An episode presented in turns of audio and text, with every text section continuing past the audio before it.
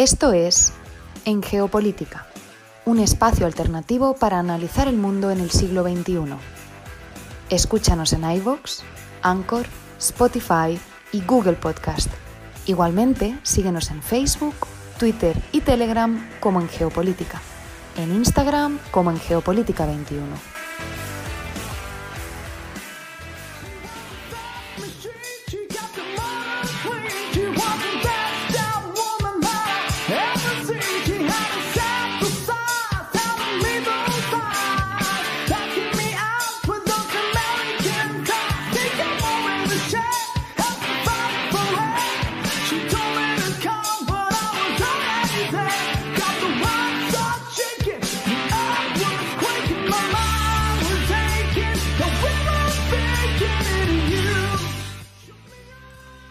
Con este clásico de ACDC abrimos el programa del día de hoy, miércoles 21 de septiembre de 2022.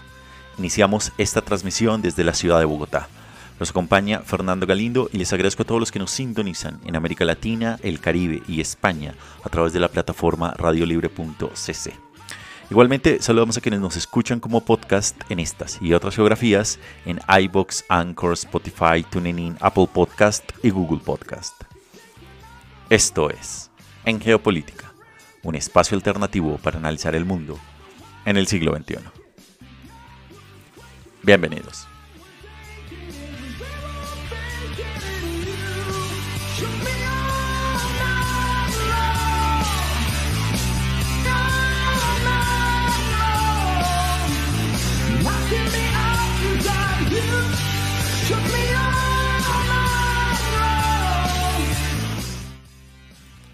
Y el programa del día de hoy, que tendrá una duración de media hora, nos va a llevar por un recorrido analítico sobre las principales coyunturas de la actualidad internacional, analizando los hechos, los protagonistas y los datos duros.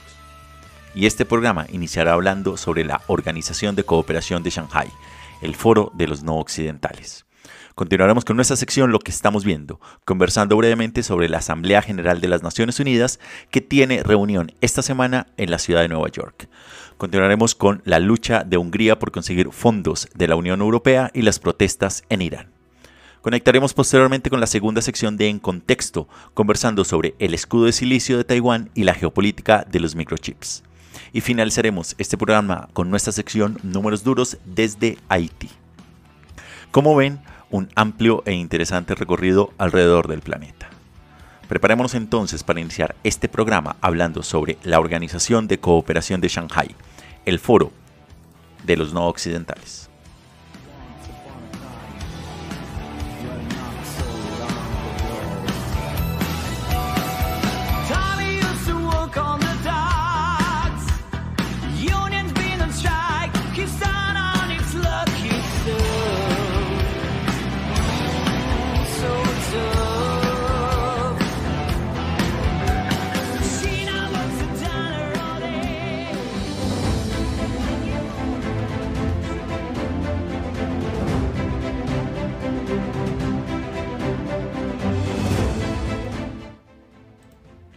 En contexto 1. La Organización de Cooperación de Shanghai, el Foro de los No Occidentales. La reunión de la semana pasada de la Organización de Cooperación de Shanghai despertó algunas alarmas en varias capitales occidentales por el impacto que ésta pueda tener en el marco de las actuales relaciones internacionales. Hubo varias preguntas. Si se reunirían en su momento el chino Xi Jinping junto con el presidente indio Narendra Modi. No lo hicieron bilateralmente al menos, sí en el foro. ¿Se reuniría asimismo Modi con el primer ministro pakistaní? Tampoco, al menos no bilateralmente, aunque sí participaron ambos en el foro. ¿Cuestionaría, por ejemplo, alguien a Rusia? Digamos que más o menos la intervención de la India tuvo algunas críticas, pero nada particularmente fuerte. ¿O cómo se posicionaría China frente a la guerra en Ucrania? Un poco como ya lo ha venido haciendo con referencia a que las guerras no terminan siendo buenas para el comercio, pero manteniendo a Rusia como uno de sus aliados comerciales, evidenciando, eso sí, que comparativamente es más importante China para Rusia que al revés. Sin embargo, hay otras preguntas que despiertan inquietud en las capitales occidentales, y es qué tan relevante puede ser la organización para la cooperación de Shanghai, y si tiene algún tipo de potencial de bloque. Y por último, si es o termina siendo una amenaza desde el punto de vista de Occidente. Y es que con la excepción de la India, la Organización de Cooperación de Shanghai suele considerarse como un foro compuesto por regímenes autocráticos. Aún así, entre sus ocho miembros, China, India, Kazajistán, Kirguistán, Rusia, Pakistán, Tayikistán y Uzbekistán representan a 3.100 millones de personas. Abarcan a su vez la mayor parte de Eurasia y cuenta con una cuarta parte del Producto Interno Bruto Mundial, gracias a algunas de las mayores reservas energéticas del mundo. Y además sigue creciendo. Irán, por ejemplo, acaba de incorporarse como miembro de pleno derecho. Bielorrusia espera ser el siguiente, y Armenia, Azerbaiyán, Cambodia, Nepal, Maldivas, Myanmar, Sri Lanka y Turquía también han dado el primer paso para la adhesión al firmar como socios de diálogo.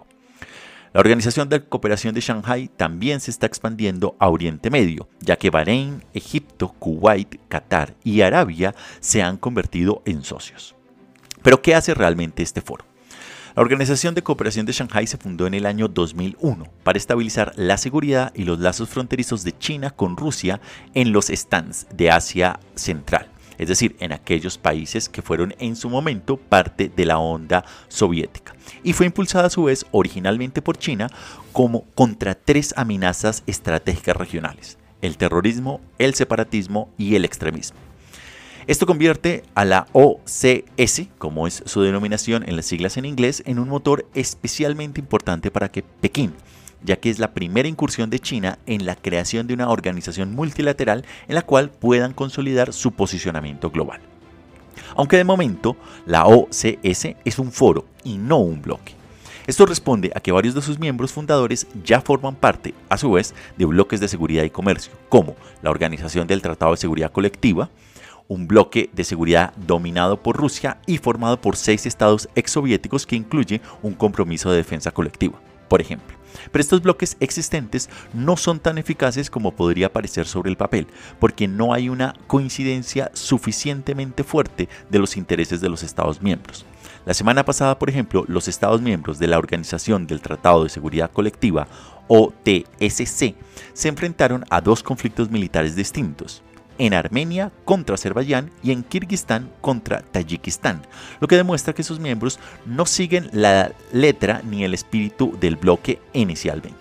Algunos analistas incluso creen que si la OCS replicara el modelo del bloque de la región, habría demasiadas diferencias entre sus miembros para consolidarse. Los indios, por ejemplo, no tratarán con los chinos ni con los pakistaníes y viceversa, al menos en lo que respecta a las reglas de un compromiso en términos de seguridad. En cualquier caso, Pekín está tomando la iniciativa de impulsar la unión económica. Xi Jinping, el presidente chino, ha dicho anteriormente que quiere ampliar las cuotas de liquidación en moneda local, desarrollar mejor el sistema de pagos transfronterizos y establecer un banco de desarrollo de la Organización de Cooperación de Shanghai. Asimismo, Pekín también dice que quiere crear un centro de cooperación de datos masivos de la OCS, tan pronto como el próximo año, y ayudar a los miembros con tecnología espacial. Estos son grandes planes e indudablemente tienen grandes retos por delante. Sin embargo, son una suerte de apuesta al multilateralismo mucho más allá de Occidente.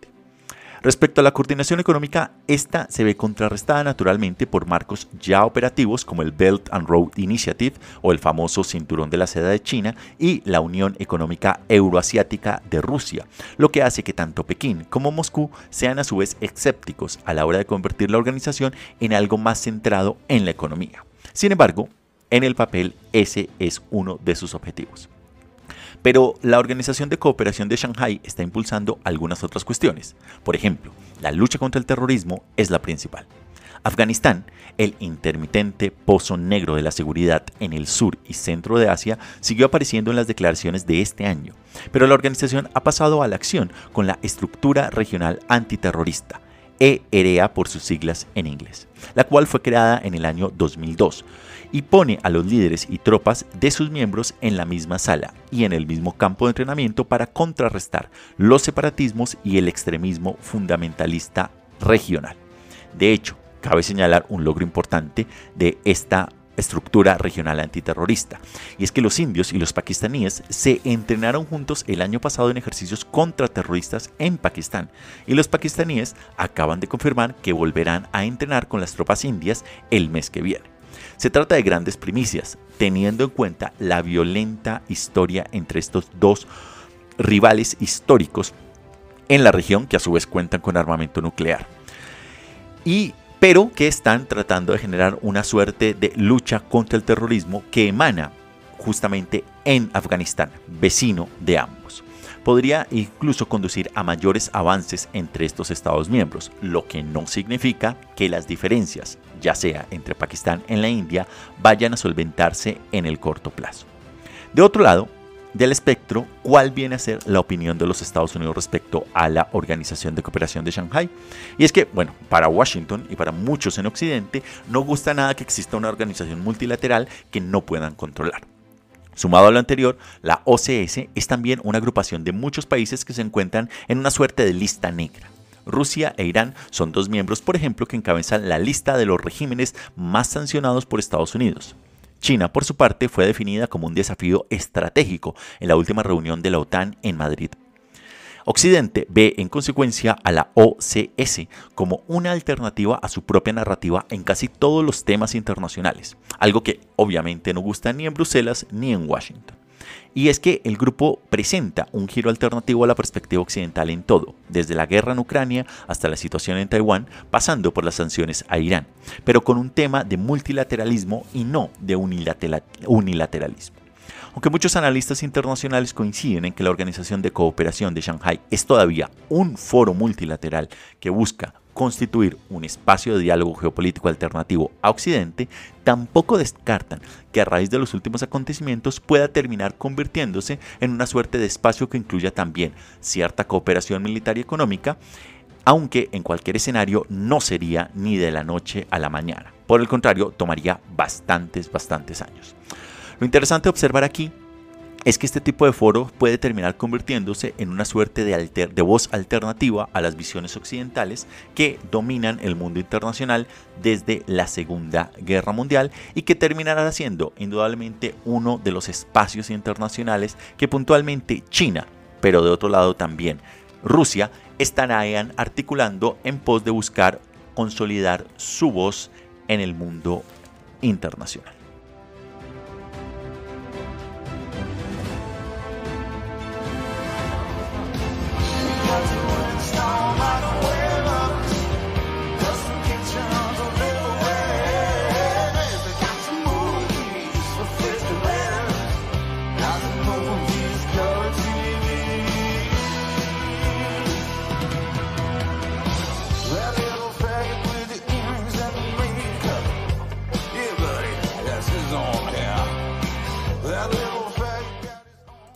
Lo que estamos viendo. Inician las conversaciones de alto nivel en la Asamblea General de las Naciones Unidas esta semana en Nueva York. Y es que los líderes mundiales se reúnen precisamente en la sede de la Organización de las Naciones Unidas en la capital del mundo para celebrar su Asamblea General anual. El evento comenzó el lunes pasado con una cumbre sobre educación. El lado positivo es que asisten en persona por primera vez desde que comenzó la pandemia. El lado negativo es que el mundo está más dividido que nunca desde la Guerra Fría. Uno de los puntos principales del orden del día será la guerra en curso en Ucrania. El debate se centrará no solo en cómo poner fin a la misma, sino también en el juego de apoyos a cada bando en este conflicto. La segunda cuestión, aunque relacionada, es la actual crisis alimentaria mundial, que se ha visto exacerbada por la guerra en este país, en Ucrania, a pesar del creciente acuerdo por reanudar los envíos de grano por el Mar Negro mediado por la Organización de las Naciones Unidas y Turquía. El Programa Mundial de Alimentos precisamente teme que los precios de los alimentos sigan subiendo en los próximos cinco años. En tercer lugar está obviamente el gran debate y el gran desafío mundial, que es el cambio climático. El secretario general de la ONU, Antonio Guterres, ha advertido que el mensaje de los líderes mundiales es claro. Hay que bajar la temperatura y hay que bajar en consecuencia las emisiones de gases de efecto invernadero ahora. Del otro lado nos vamos a la Unión Europea y puntualmente a las tensiones entre Bruselas y Budapest. Y es que la Unión Europea y Hungría llevan años discutiendo sobre el derecho de la Unión a imponer las normas y los valores a sus miembros. La Unión Europea acusa al primer ministro Víctor Orbán de socavar la democracia, el Estado de Derecho y la independencia de los tribunales y los medios de comunicación de su país para obtener beneficios políticos. Orbán, quien es un populista talentoso y declaradamente anti y liberal, se presenta como defensor de los valores tradicionales de Hungría frente a lo que él ha denominado las, entre comillas, élites de Bruselas. Para forzarle a alinearse, la Unión Europea tiene una herramienta que es eficaz, y es que puede retener grandes cantidades de dinero de un Estado miembro si puede demostrar que la corrupción en el país está provocando el robo de los fondos precisamente de la Unión. El domingo pasado, por primera vez, la Unión utilizó este mecanismo amenazando con retener 7.500 millones de euros, aproximadamente el 5% del Producto Interno Bruto de Hungría, a menos que Budapest tome medidas muy concretas para acabar con la corrupción. El gobierno húngaro que ya está lidiando con una alta inflación y el debilitamiento de la moneda y una próxima crisis energética, ha dicho hasta ahora todo lo correcto contra su voluntad de cumplir. El lunes presentó al Parlamento un proyecto de ley anticorrupción con la promesa de que habrá más. Pero el 19 de noviembre el Consejo de la Unión y otros 26 Estados miembros decidirán por mayoría cualificada si retienen o si entregan los fondos a este país. Y nos vamos allí a Oriente Medio y puntualmente al país persa, Irán. Y es que días después de la muerte de Masa Amini continúan las protestas en este país. Los iraníes salieron a la calle el lunes en un tercer día de protestas tras la muerte en prisión de una joven iraní. Masa Amin, de 22 años, que fue aparentemente o supuestamente golpeada hasta la muerte por la policía de la moralidad en la República Islámica por no cumplir con los estrictos requisitos del régimen de cubrirse la cabeza.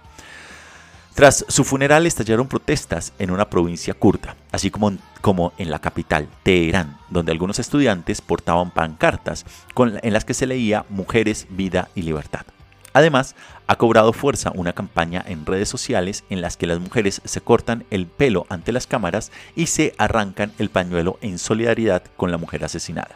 La muerte de Amini, que estaba de visita en Teherán con su hermano cuando fue detenida por la patrulla de orientación, que hace cumplir las estrictas normas de modestia para las mujeres instituidas tras la Revolución Islámica de 1978, generó varias protestas. El gobierno respondió cortando acceso a Internet y reprimiendo a algunos manifestantes, incluso disparando algunos laces lacrimógenos para dispersar a la multitud.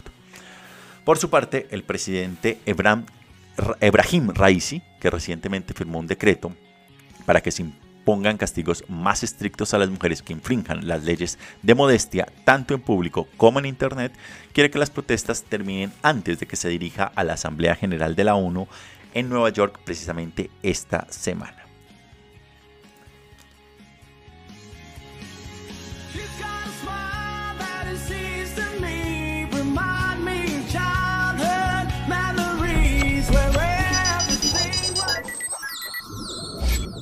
No se muevan. Aún por venir. En geopolítica. Estaremos con el segundo bloque de En Contexto, conversando sobre el escudo de silicio de Taiwán y la geopolítica de los microchips.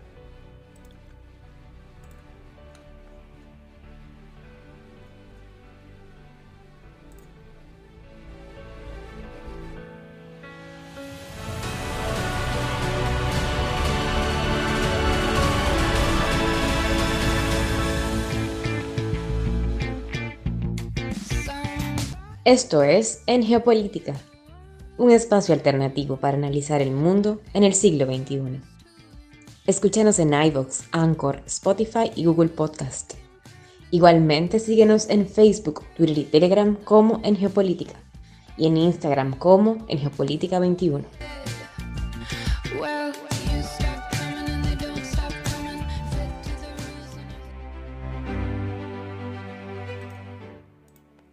En contexto 2. El escudo de silicio de Taiwán y la geopolítica de los microchips.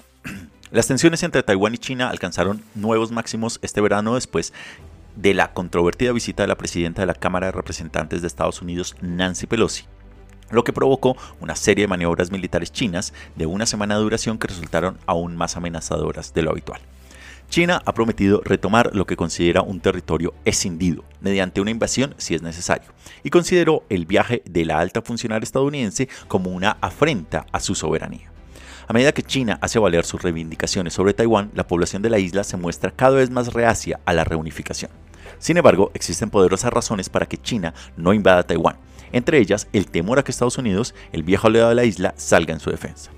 Los lazos de Estados Unidos y Taiwán se han estrechado aún más en los últimos años, ya que ha llegado a dominar la producción mundial de semiconductores, diminutos conectores de silicio que sirven de cerebro a la electrónica moderna y hacen parte clave en la cuarta revolución industrial. Pero, ¿qué importancia tiene Taiwán para la industria electrónica mundial? Y es que una sola empresa, TSMC, produce más del 90% de los semiconductores más pequeños y avanzados del mundo que se utilizan para alimentar servidores de alta gama y sofisticadas aplicaciones de inteligencia artificial. Taiwán es también la sede de MediaTek, uno de los principales fabricantes de conjuntos de chips para teléfonos inteligentes. ASE Group, que ofrece servicios de ensamblaje y pruebas de semiconductores, y Global uh, Warfare, que fabrica obleas de silicio. Otras empresas importantes de Taiwán son los fabricantes PC Asus y Acer, así como los fabricantes de contrato Foxconn, Pegatron y Wistron. La capacidad de fabricación de la isla desempeña un papel fundamental en la cadena de suministro mundial de productos electrónicos. En ese sentido, ¿cuál sería el impacto de una posible invasión? Es que la fabricación moderna de semiconductores es un complejo ecosistema global en el que diferentes empresas de todo el mundo tienen distintas especificaciones. Una invasión china separaría a Taiwán de ese ecosistema, cortando las conexiones en tiempo real de las que dependen para cosas como diseños de productos, materiales, productos químicos y equipos.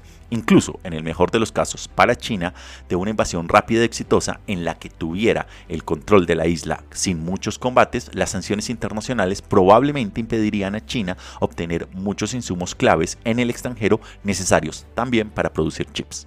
Sin embargo, como ha demostrado el intento de Rusia de hacerse con el control de Ucrania, una maniobra de este tipo está plagada de riesgos e incertidumbres. Una invasión de Taiwán por parte de China sería aún más compleja, dada la masa de agua que los separa. Muchas instalaciones de producción de semiconductores están situadas en zonas en las que es probable que China desembarque tropas, lo que, por lo que las oficinas y fábricas de fabricación de microchips podrían sufrir daños colaterales involuntarios. Un destacado economista chino afín al gobierno comentó recientemente que la ocupación de las fábricas de TSMC sería una prioridad absoluta para China en caso de una invasión. Pero Taiwán, potencialmente con la ayuda de los Estados Unidos, podría optar por destruirlas el mismo lugar en, dejarte, en el lugar que caigan en manos chinas. Pero ¿cómo afectan estos eh, riesgos a los cálculos precisamente de China en un eventual caso de invasión? es que los recientes acontecimientos en Hong Kong demuestran que China está dispuesta a influir daños a una economía de alto rendimiento si es necesario para lograr objetivos políticos de larga duración. El problema en el caso de Taiwán es que los productores de alta tecnología, especialmente sus semiconductores, son claves para el las ambiciones de China de establecerse como líder mundial en áreas tecnológicas emergentes. Los chips de última generación apoyan, por ejemplo, la investigación espacial y biológica, la exposición a la tecnología avanzada, la cual ofrece también a los ingenieros chinos la oportunidad de adquirir nuevas habilidades. Por ello, China se ha propuesto mantener los lazos comerciales con TSMC y evitar cualquier medida que pueda perjudicarla y al sector en general, incluso cuando sus relaciones con Taiwán y los Estados Unidos se hayan deteriorado. Tras la visita de Pelosi, China impuso varias sanciones a Taiwán, incluida la prohibición de exportar arena china para su uso en la industria de semiconductores de la isla. Sin embargo, se trata de una medida puramente simbólica, ya que los fabricantes de chips de Taiwán no utilizan arena natural china en la producción de las obleas de silicio, sino arena de cuarzo de gran pureza, obtenida principalmente de los Estados Unidos. En ese sentido, habría que preguntarse también cómo ha sorteado la industria de semiconductores de Taiwán la escalada de tensiones geopolíticas. Y es que aunque TSMC ha intentado mantener buenas relaciones con China, se ha acercado también a los Estados Unidos para mantener el acceso a su tecnología en el alineamiento político con Taipei. La empresa se ha comprometido a construir una planta de semiconductores avanzados de 12 mil millones de dólares en Arizona, y ha expresado su interés de recibir financiación de chips, es decir, del el último programa firmado por Washington que busca asegurar precisamente la producción de microchips en los Estados Unidos. Sin embargo, TSMC se ha resistido a las presiones de trasladar su tecnología de producción más puntera a los Estados Unidos, alegando problemas como la viabilidad comercial, la escasez de talento y otras cuestiones culturales. También es probable que responda a la preocupación de Taipei de que hacerlo podría erosionar la decisión de Estados Unidos de acudir en defensa de Taiwán en caso de ataque. Es decir, nadie en la isla quiere terminar debilitando el escudo de silicio que de momento la protege de una potencial o probable invasión por parte de la China continental.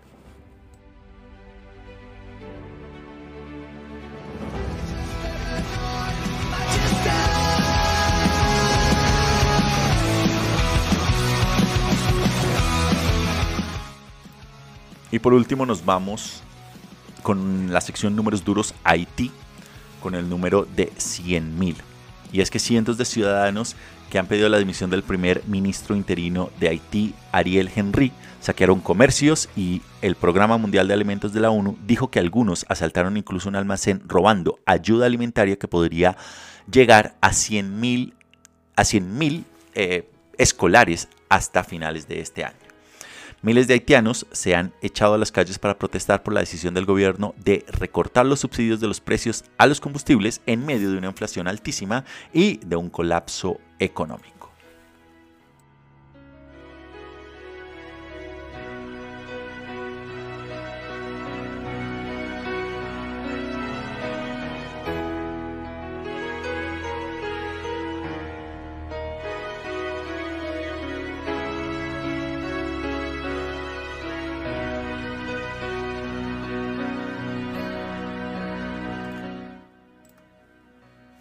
Y de esta manera llegamos al final del programa del día de hoy. Tuvimos un recorrido alrededor del planeta que inició hablando sobre la Organización de Cooperación de Shanghai, el Foro de los No Occidentales. Continuamos con nuestra sección Lo que estamos viendo, hablando brevemente sobre el inicio de la Asamblea General de las Naciones Unidas en Nueva York que tiene lugar esta semana, la lucha de Hungría por conseguir fondos de la Unión Europea y las protestas en Irán. Conectamos posteriormente con la sección de En Contexto, el escudo de silicio de Taiwán y la geopolítica de los microchips. Y finalizábamos nuestra sección, con nuestra sección Números Duros desde Haití. Les agradezco a todos ustedes por su sintonía y por escucharnos a modo podcast en diferentes lugares del planeta. Les invitamos a que si no lo están, se suscriban gratis en cualquiera de las plataformas. Como saben, iBox, Anchor, Spotify, TuneIn, Apple Podcast y Google Podcast a que nos sigan en redes sociales. Nos encuentran en Facebook, Twitter, Telegram e Instagram. Y también a que nos visiten en nuestra página web en geopolítica.com. Allí podrán encontrar todos los programas y las piezas gráficas que los acompañan. Si desean contactarnos o dejarnos algún tipo de comentario, sugerencia o saludo, pueden hacerlo a nuestro email en geopolítica.podcast.gmail.com. Igualmente, si les gusta el programa y quieren apoyarnos, les invitamos a que dejen sus likes o comentarios y a que lo compartan en sus redes para así seguir llegando a más personas. Yo me despido aquí, los acompañó Fernando Galindo desde la ciudad de Bogotá. Les deseo un feliz resto de semana y nos encontramos en la siguiente emisión. Hasta la próxima.